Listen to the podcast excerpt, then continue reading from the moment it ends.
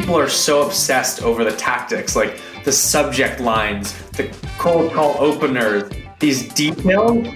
People, they're smart. They're working hard. Smart people. They could figure it out. I think if we talked half as much as we did about the tactics with the framework of the stuff we're talking about, how you should approach this, you would need the direction of the tactics and the specifics. You would just approach it like that and it'd be much more human.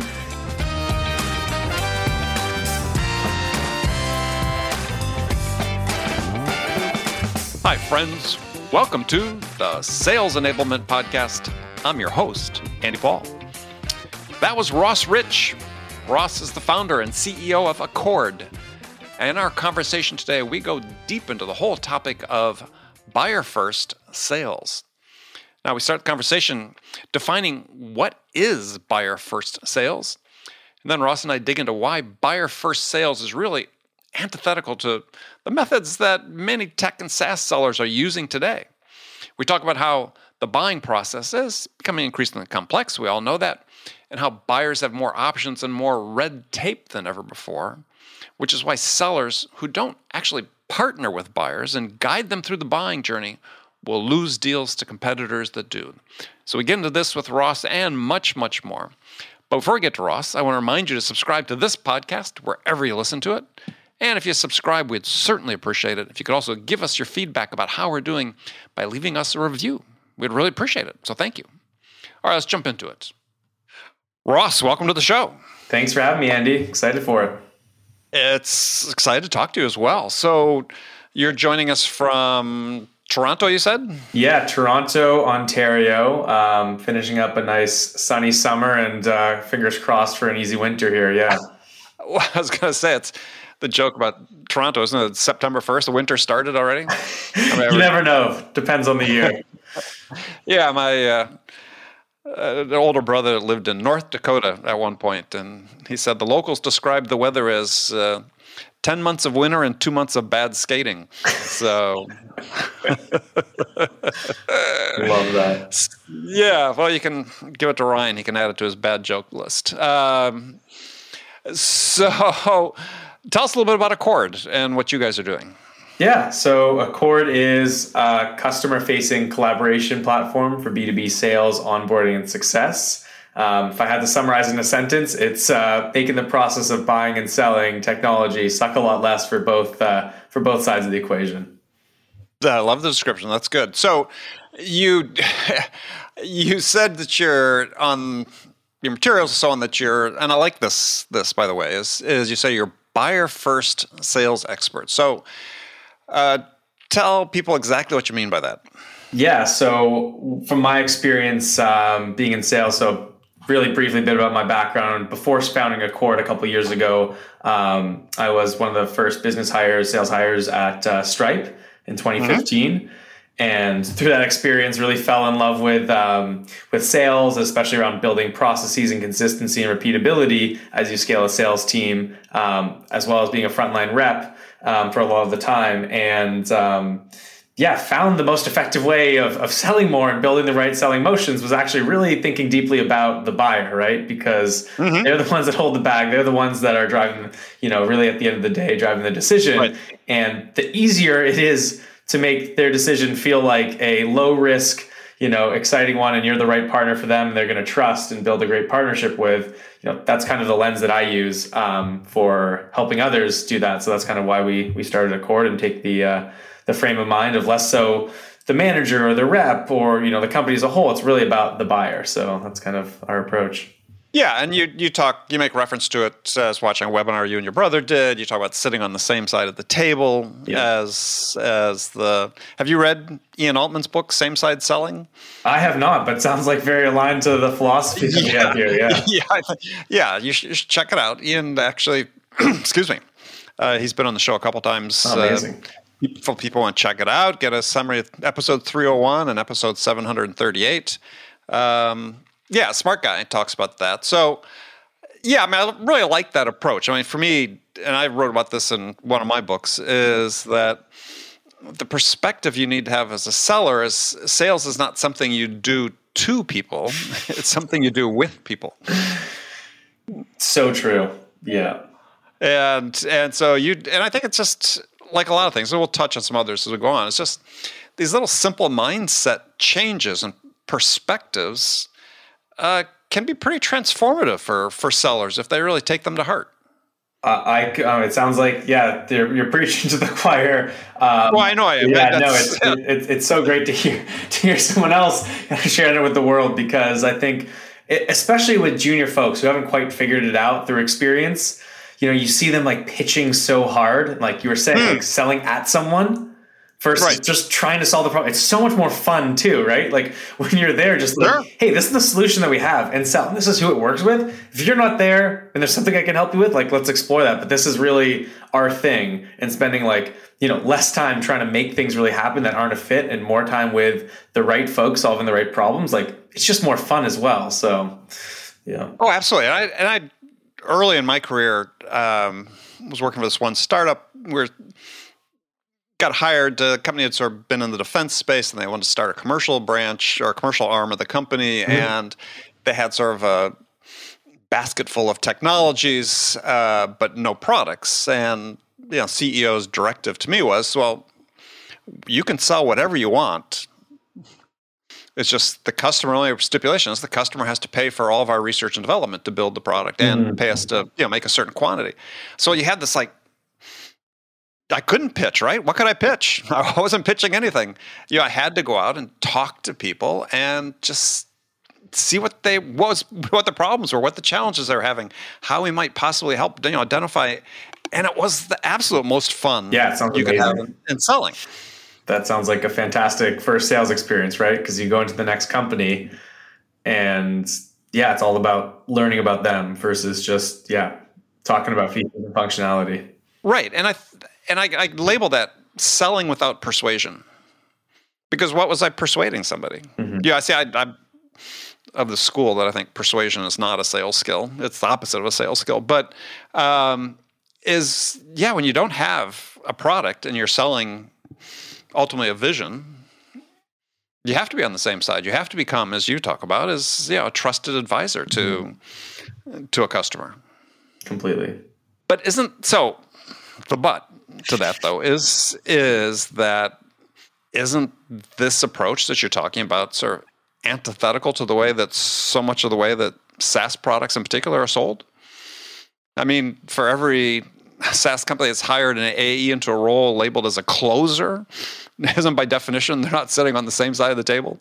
Yeah, as the buyer. Exactly, and I think that's where the world is today. And I think you well, not all SaaS companies. There is now no. this trend, I think, that's catching up with, you know, kind of talk about some like market trends that are leading to the need for not just like, oh, we're talking about a better way of selling and more enjoyable and just better for the world. Like the need to have that now is just buyer expectations have just dramatically shifted in the last few years. Um, you know, if it kind of like, hey, if How I can, so? Yeah, so some people are like, hey, if I could buy this Tesla or this car and whatever, shop online for a 50K purchase, why can't you do the same thing for a 5, 10, 20, 50K, you know, B2B purchase? And I think their mm-hmm. expectations from getting things, you know, immediately having that transparency um, and on-demand vibe from a B2C, you know, world, that's bleeding into B2B in addition to the fact that you're seeing this you know massive trend probably talk a lot about this is like product led growth you're seeing people be able to try things now and explore it and have a much more transparent buying experience for some of those tools that it's forcing mm-hmm. everyone else to adopt that more transparent collaborative um, buyer centric um, approach to sales. So I'm not saying that this is the world today. Saying you're gonna, you're seeing these signals and really forcing functions to have people make these changes. So um, yeah, definitely a lot of dynamics pointing folks in, in that direction.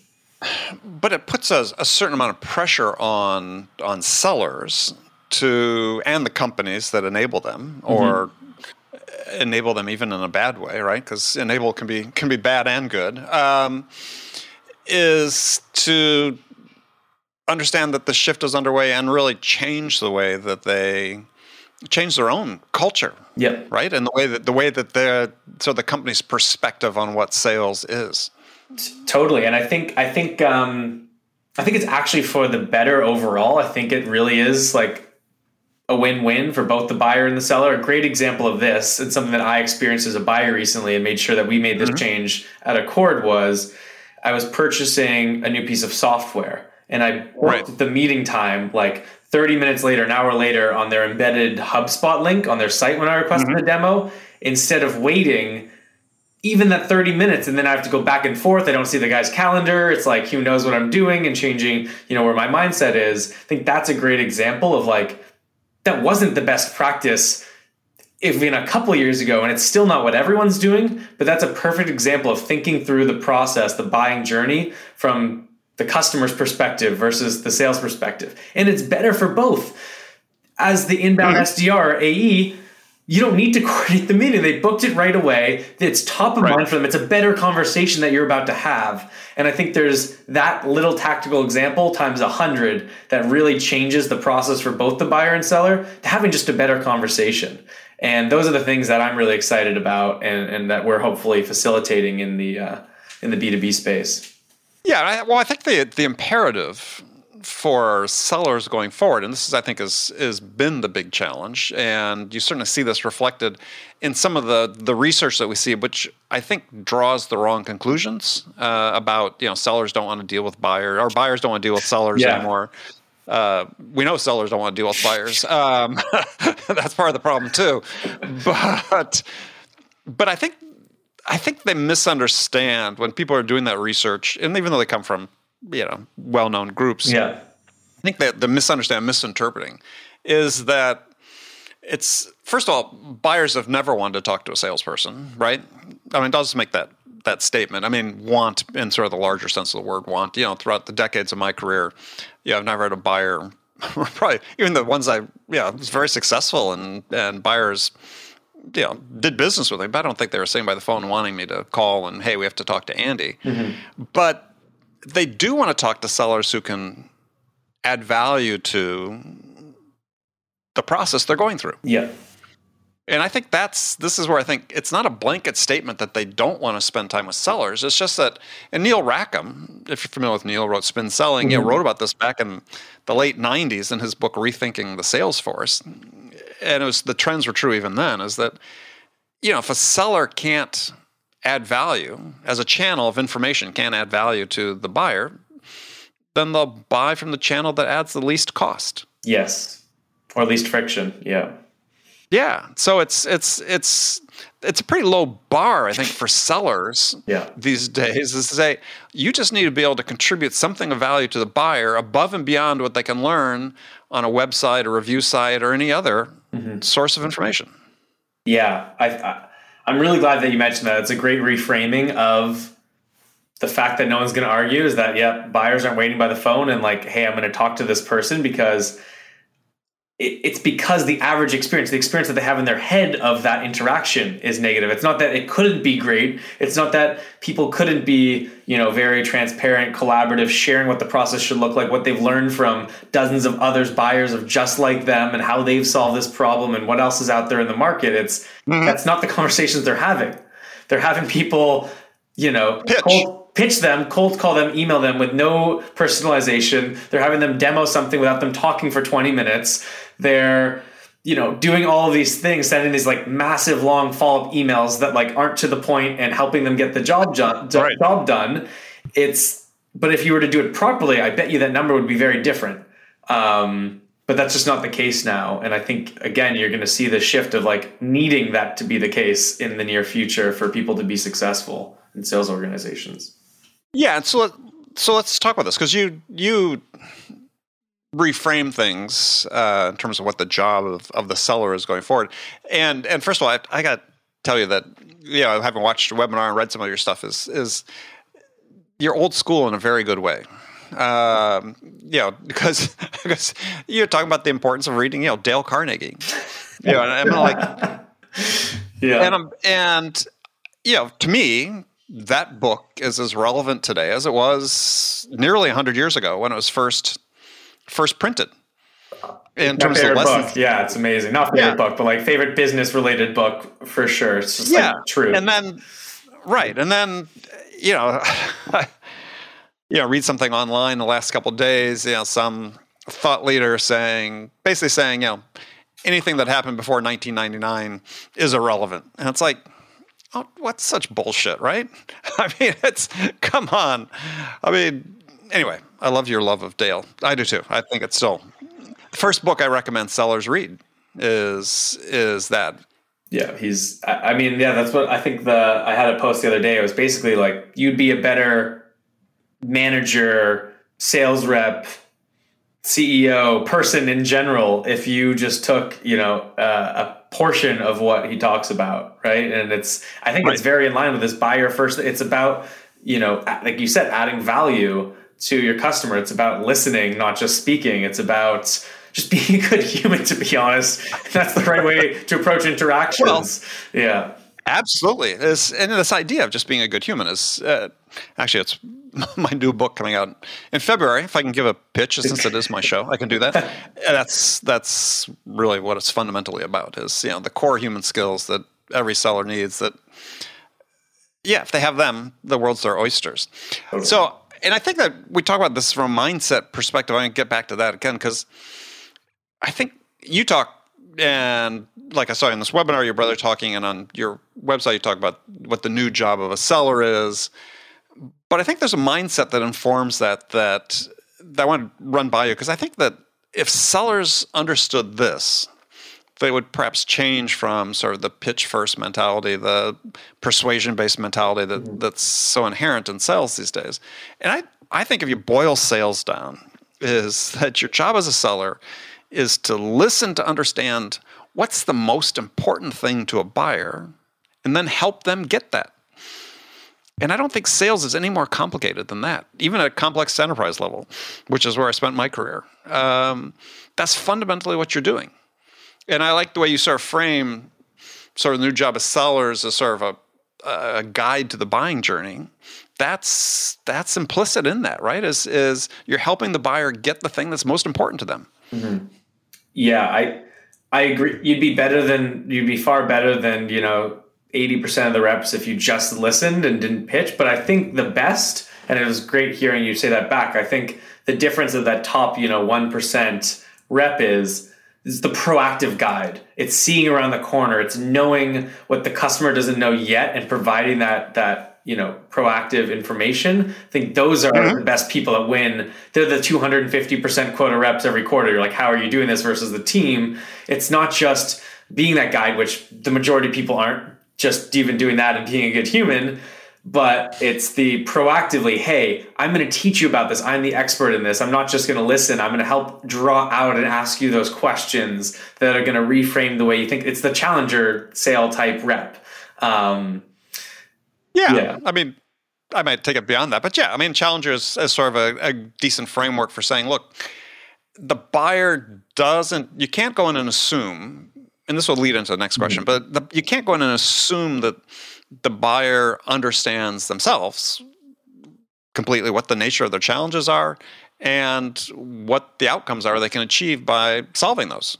Yeah, you're not, and this is kind of maybe a good framing of that is like, you're not necessarily should just be a solution expert. You should be a problem expert. You should better understand not yes. just how to solve this better than them, but the problems that people like them have and how they've tried to solve it before and resonate in that kind of way. I think that's like really the pinnacle of of being a great sales rep and partner to to a customer. Yeah. So the question becomes is you talked about the top, you know, one percent and and certainly, yeah, agree with that but how can we make that top 1%, you know, the top 40% or 50%? Yeah, um, that's a very good question. I think you need to start with um, uh, the next group of people, the next bucket of people, which I'd probably say is closer to like what you said. You know, there's probably really 30, 40%, you know, for being generous who like want to, mm-hmm. you know, are really working at their craft. And yep. they're probably the folks that listen to you, the people that consume content. They're like, you know, this is their career and they're passionate about it and they're trying to get better. Um, I think it starts for them with the framework. It's not, I think people are so obsessed over the tactics, like the subject lines, the cold mm. call openers, these details. I agree 100%. and if you just, if it was just the framework, they could, people, they're smart, they're working hard, smart people, they could figure it out. I think if we talked half as much as we did about the tactics with the framework of the stuff we're talking about, how you should approach this, you would need the direction of the tactics and the specifics. You would just approach it like that and be much more human. And I think that's like the core of what we need to do. And that's why, you know, excited with Accord. It's not just this product, it's really this way of selling and this way of approaching the buyer and seller and customer and seller relationship. So, um, yeah. Get more people to read Dale Carnegie, I think. That'll work. That'll work. Um, or my new book. We'll want them to read that Andy, too. And Andy's new book. Yeah, it's the Dale Carnegie for this century. Um, yeah, I mean, well, I think that that's this is. I wonder. For me, it seems like the problem really starts not with the individual seller, but really at the management level. Is that these behaviors that that we talk about that are the negative behaviors in sales? Uh, I don't. I don't. For the most part, I don't believe they're innate human behaviors. I think they're learned behaviors, and yeah. uh, sellers learn them on the job. Yeah it's the structure of the sales org too, right? Like it's just it's, right. It's, a lot of people talk about this. It's you're structured in a way to hit this goal. It's your pay. It's the month. Like if you don't know the best practice and thinking long term, like you're not gonna. It's not. It's not. Yeah, you're not innately going to understand that um, the way that sales is positioned at a company. Um, yeah, totally agree. So how do we change that? Because I, I've yeah I've posed this question to a lot of people on the show. Is is how do we change that? And the answer most frequently given as well. It's you know hard hard to fix the airplane when it's in flight, or hard to change the tires on the car when it's rolling down the street. How do we? I mean, that's fair, and I think that's probably why we found most success at earlier stage startups versus large public enterprises, right? right? I think. I always go back to, and this is also like very much throwback, is like crossing the chasm. How are you going to impact the majority? How are you going to impact and create that movement? I think it really starts with the innovators, the early adopters, the technologists, the people that, you know, in this analogy are the people that are thinking about this stuff that are excited and will try something new and probably don't have mm-hmm. a lot of existing things holding them back.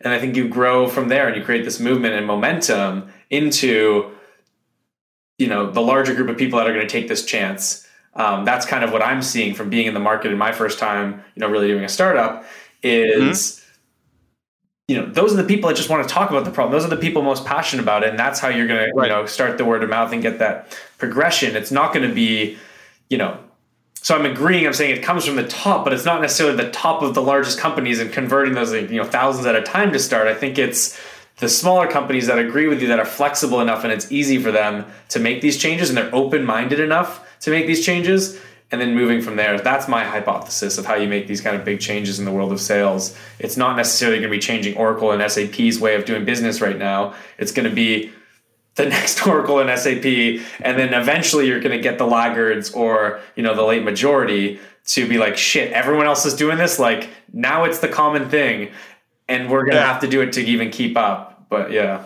yeah, interesting perspective. Now, see, you're going to lose your street cred if you keep referring to books that are yeah, like 40 years old, like Crossing Chasm and and uh, Carnegie, that's 90 years old. But um, good books, yeah. I mean, so one thing I wanted to talk with you about, which is you know apropos of nothing, but because um, you guys referred to this when you and your brother, when you're doing your your webinar recently, and it sort of struck me as you know we have these these and I use air quotes when I say facts or statistics that keep getting thrown out as in sales. The one is like the increase in number of stakeholders. Yeah. Yes, Gartner falls on their sword about that one, or uh, SiriusDecisions others about you know how how far, what percentage of the way are buyers through their buying process, and and I I think these things are completely irrelevant. I'm just interested in your perspective on that. yeah. Um, and maybe why those stats seem so crazy. I think it's helpful to illustrate just the change in the market. I think that there's been this massive shift. I don't think it's as linear. Like the sales process isn't linear. How people buy and how people make decisions and all this stuff, especially in larger groups. But I think it illustrates in a very direct way how non-simple B2B sales and buying decisions are. Um, I think that the, the, the, the, like, you know, it's not necessarily they're all stakeholders, but they're all there's just a number of conversations. It represents the number of conversations happening when you're not involved as the selling company that impacts yeah. the decision. Um, and, and it's it's astronomical, and I think it's grown, you know, exponentially because the the decisions now just the integrations like everything connects now or everything should. If you're buying something it shouldn't be standalone. And it just touches on so many more teams. And i think even just the way of company building and product building and um, the way we work today is just much more collaborative, driven by you know Slack, like just better tooling, um, and the way people are are building products and solutions today. Um, and yeah, it makes it harder to change the status quo because you need to make everyone happy, or at least not have certain blockers come up. Yeah. Well, I mean, it's interesting. I mean, it's as someone whose career has transitioned across different generations of technology and so on and seen it all is is actually I don't think it's quite as different as people want to believe. That's why I sort of mm. brought it up. I mean, I think that the element of collaboration collaboration is made easier, uh, but I think the one of the things that's that people get sidetracked by is the fact that, and you alluded to it, which I I liked, is that everybody involved in a decision is not necessarily a stakeholder. And secondly, is all stakeholders not created equally? Yes. And and so if you're worried too much about, oh my gosh, I got there are 14 people now, and you miss the fact that there's one or two that are above everybody else in terms of just social dynamics. I mean, Steve Martin, a professor at USC, had written a study about this. Is that yeah, you put together a group of people. There's always someone that that, in a social standpoint, you know, elevates themselves. Right? They're more dominant personality. They influence decisions that are made, and so on. Is you still need to find who those people are, and if you don't, if you aren't focused on the fact that they're not all created equal, then you could be misled by that number. Yeah, which which kind of ties back to um, to my favorite like lesson in sales that I always remembered was this idea of like the stakeholders, like all these things, all these things fall away if like you're talking to, say, the CEO or board member, someone that's like really driving the um, priorities for the company.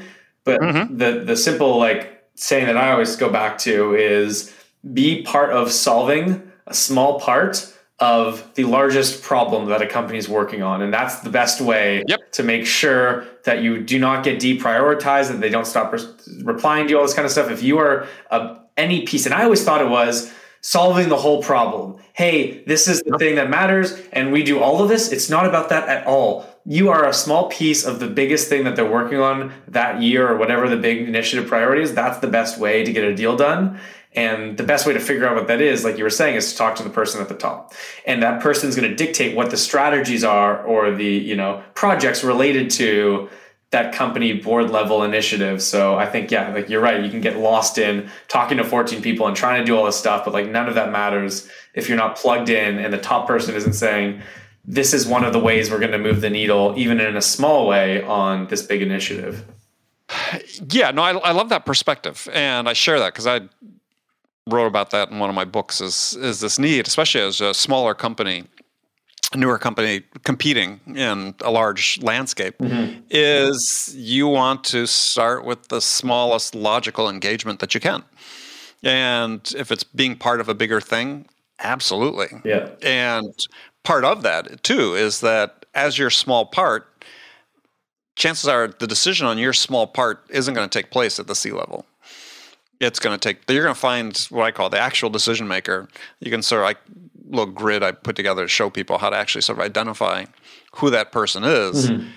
is is yeah you know you're finding out who that small thing who what that small thing excuse me to whom is that small thing the most important thing for them? And that's that is the person then you really focus on. Totally. And it's especially in a small company, is especially if there's upsell and uh, expansion possibilities, is it's sort of the SaaS model to some degree, but you want to sort of focus it on that way. Yeah, or if it's not the main decision, if it's not you know the C level or something like that. Maybe start working on some smaller companies to start, and then the person that owns that is also the decision maker. That's kind of what we've seen to be the fastest way to accelerate. Is well, it depends on your solution, right? Not all solutions right. are built for you know Enterprise. 50 person companies 150 person companies but i'm saying if that's a possibility that's going to be the fastest way for you to better understand the product you're building your customers and how to how to do that model um, because yeah sometimes if you start too high you're going to be working with nobodies have no influence and you're never going to have the conversation with the executives who really understand and, and should be the ones giving you that feedback so yeah but the, the, the opposite can be true as well though and i think this is a, a something I see, especially with SaaS companies, is you know they start go through this standard model. We're going to start with SMB and work our way up to mid market, and then go to enterprise. And they have a solution that even from maybe day one could scale to support enterprise. Mm-hmm is go sell to the big companies. I mean, that's that's why I grew companies yeah. startups. if you can, is, is if, yeah, is you know you want to learn how to do that. Yeah, you know you don't learn how to sell major enterprises selling to SMB. No, it's a muscle for sure that you build over time, just like your product. Right. But I was more thinking like for something like Accord. It de- totally depends on the product, right? Something like Accord. Right. Are we from day one when this I this concept is new, let alone the software, is a five thousand person sales organization can use Accord to send out to all of their customers on deals. Right. No. But if it's a internal tracking tool type thing that's working on a part of the company that isn't forward facing, could you sell that deal? Like more likely for sure. So it's like mm-hmm. there's all the matrices of right, like the size of the company, the decision maker, how the product even fits into that. Um, yeah, that's why this, that's why this stuff isn't easy. That's why it's yeah one of the hardest pieces of the puzzle to figure out. Yeah, uh, my first boss always told me he said selling simple. It's just not easy. I love that. Yeah. Yeah, yeah, it's exactly true. Um, so one tactic you guys talked about in your webinar, which I really liked, was this idea of this executive summary. So tell us about that.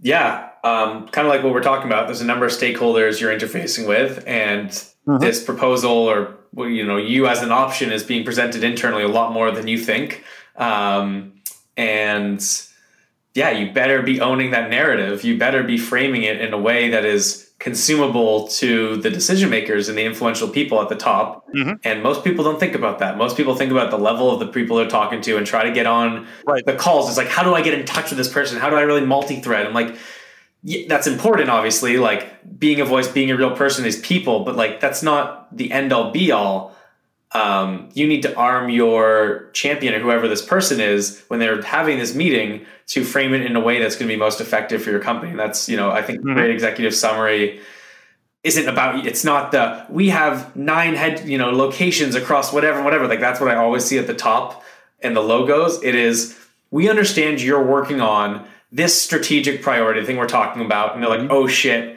Bells ringing. I'm going to pay attention to this. They're talking about the thing that is in every meeting i'm in you know you're figuring out how to go global in 2022 that's what everyone's gearing up for we're going to do an expansion to EMEA and we're like you know landing team all this kind of stuff oh shit this is related to that like paying attention these are the 3 mm-hmm. ways in which we think we can help you do that we can help you you know, ABC. Oh shit, we're talking about these. Right. Like, this is a great new idea for that. We need to figure that out. I didn't even know we needed to do that. And you know, here's the rough proposal. We think we're you know start working on this. These are the key dates, milestones, blah blah blah. Like just something that like you're in their world. I think is just far more important than what I see as a typical executive summary or it's just it's just so much information. It's just like here's these five case studies, here are these things, right. here's our GP, this is whatever, and it's like that's not helpful. It's just right. Here's our yeah. here's our content dump. Let me let me dump all of our content. Yeah, yeah. So that, no, I love that. Thoughts.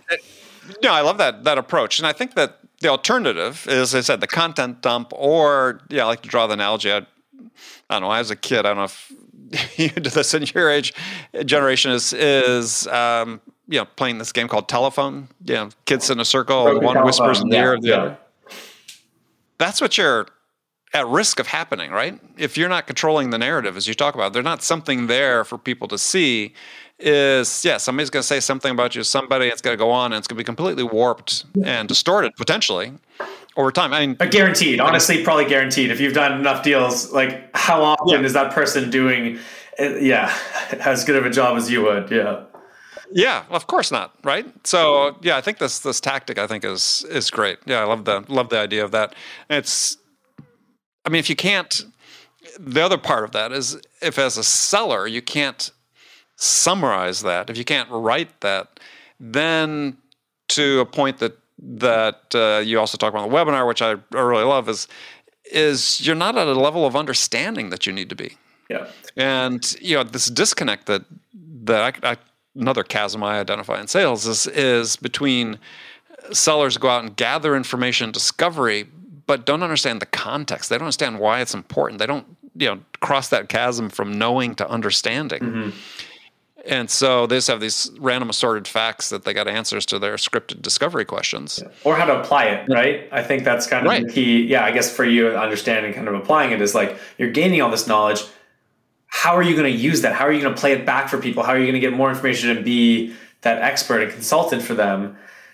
It's hard to get it in the first place and be a good question asker and like, you know, kind of have those conversations. And then you're kind of wasting them by getting that information and not applying it in a way that's, uh, that's effective. And this kind of goes back to the whole, like, are you going to expect all of your reps or whoever's talking to your customers to figure this out? Are you going to give them a framework or process and way of approaching this, like templates. And like that's I think it's so funny because there's just not these basic, you know, ways of helping people do this at new companies mm-hmm. um, that I think there's a huge gap for. And we we try to help with, right, is like just give me the outline of it, like you know, hey, company, sure, blank, blank and blank, and like all this stuff. Right. Just make it easier to do. You're expecting everyone to be like the CEO of your own business versus like they're having hundreds of these. If they were just working on one deal at a time, I'm sure they'd have the time to think about it and do it. But like you're expecting people to ramp quickly and to start making this impact and, and representing you in this way, you really need to give them some more guidance. And I'm not, you know, belittling people figuring it out. Just like you're asking them to do the wrong things, and your expectations are just totally off base if you think people are going to do that um, coming in. Well, figuring out takes time and experience and so on. Uh, and yeah, they have to be given the breathing room to to actual experiment, actually experiment, which is the ideal state. But as you said, it's it's uh, not always given in in cases for sellers. So yeah, helping them with something like this as a template. Then they get a better sense of the questions they should be asking, the types of things they really need to make sure they understand about the buyer and their challenges and where they want to go and what's the most important thing in order to, to put it down there. Totally. You know, there's a, a simple test. You know, I tell managers they should have with their their sellers is you know the sellers basically should be able to give the answer to this question about this executive summary on every qualified opportunity in their pipeline. Totally, yeah, and that's kind of like you know these mutual plans, like you know, kind of what Accord's kind of playing off of as right. a generation of them is like especially for like larger deals or more complex things like what are your you know what are your chances? How are you know how is it not just a requirement for a deal that's going to move the needle for your business or the quarter whatever whatever it is, mm-hmm. to have that shared executive summary? And it's just crazy what the you know where the bar is i think for um, for working with customers. It's just in this kind of what we talked about at the very beginning. I think you could get away with this before because there's so few options in the market. The customers kind of had to deal with this. And going back to like, why do so few cu- customers want to talk to sellers? Because this is the experience today. And I just don't think that's going to be the case in the future. Either there's going to be more and more tech to replace them because it's just a bad experience, or you're going to see this up leveling in in sales and customer interactions. Yeah, so I'm going to take a different perspective on that, which is that you couldn't get away with it before when there were fewer options because the buyers were they were they wanted that information, right? I mean, it, you, they they were more discerning. They were tougher, I believe, and I think we sort of went through this phase where. Uh, given the way that you know tech in particular SaaS has grown, as as sellers sort of got away from that and became purely a, a volume game. Mm. And what you're describing is a situation where, yeah, now if you want to capture the time and attention of a buyer, you have to be able to contribute something to the effort they're going through. And if you can't, you're not going to get that time. And part of that is part of the the key value you're providing is understanding. Yeah. right? I think one of the biggest sources of value people just don't think about is making sure the buyer feels understood.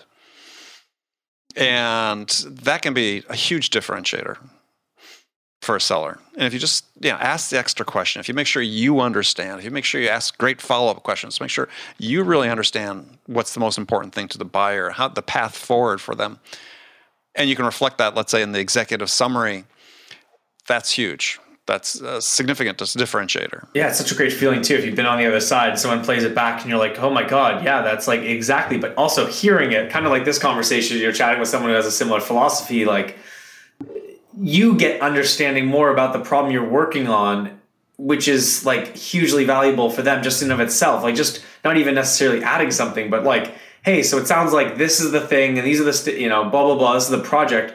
Oh yeah it's really helpful to hear that back and to have to explain to someone. Like there's a lot of learning involved for them. And that could be mm-hmm. the value in of itself. And this is kind of going back to what we are talking about you know the listening and Dale Carnegie stuff is like it's not rocket science. You don't need to necessarily be the craziest expert in, you know, no. the industry.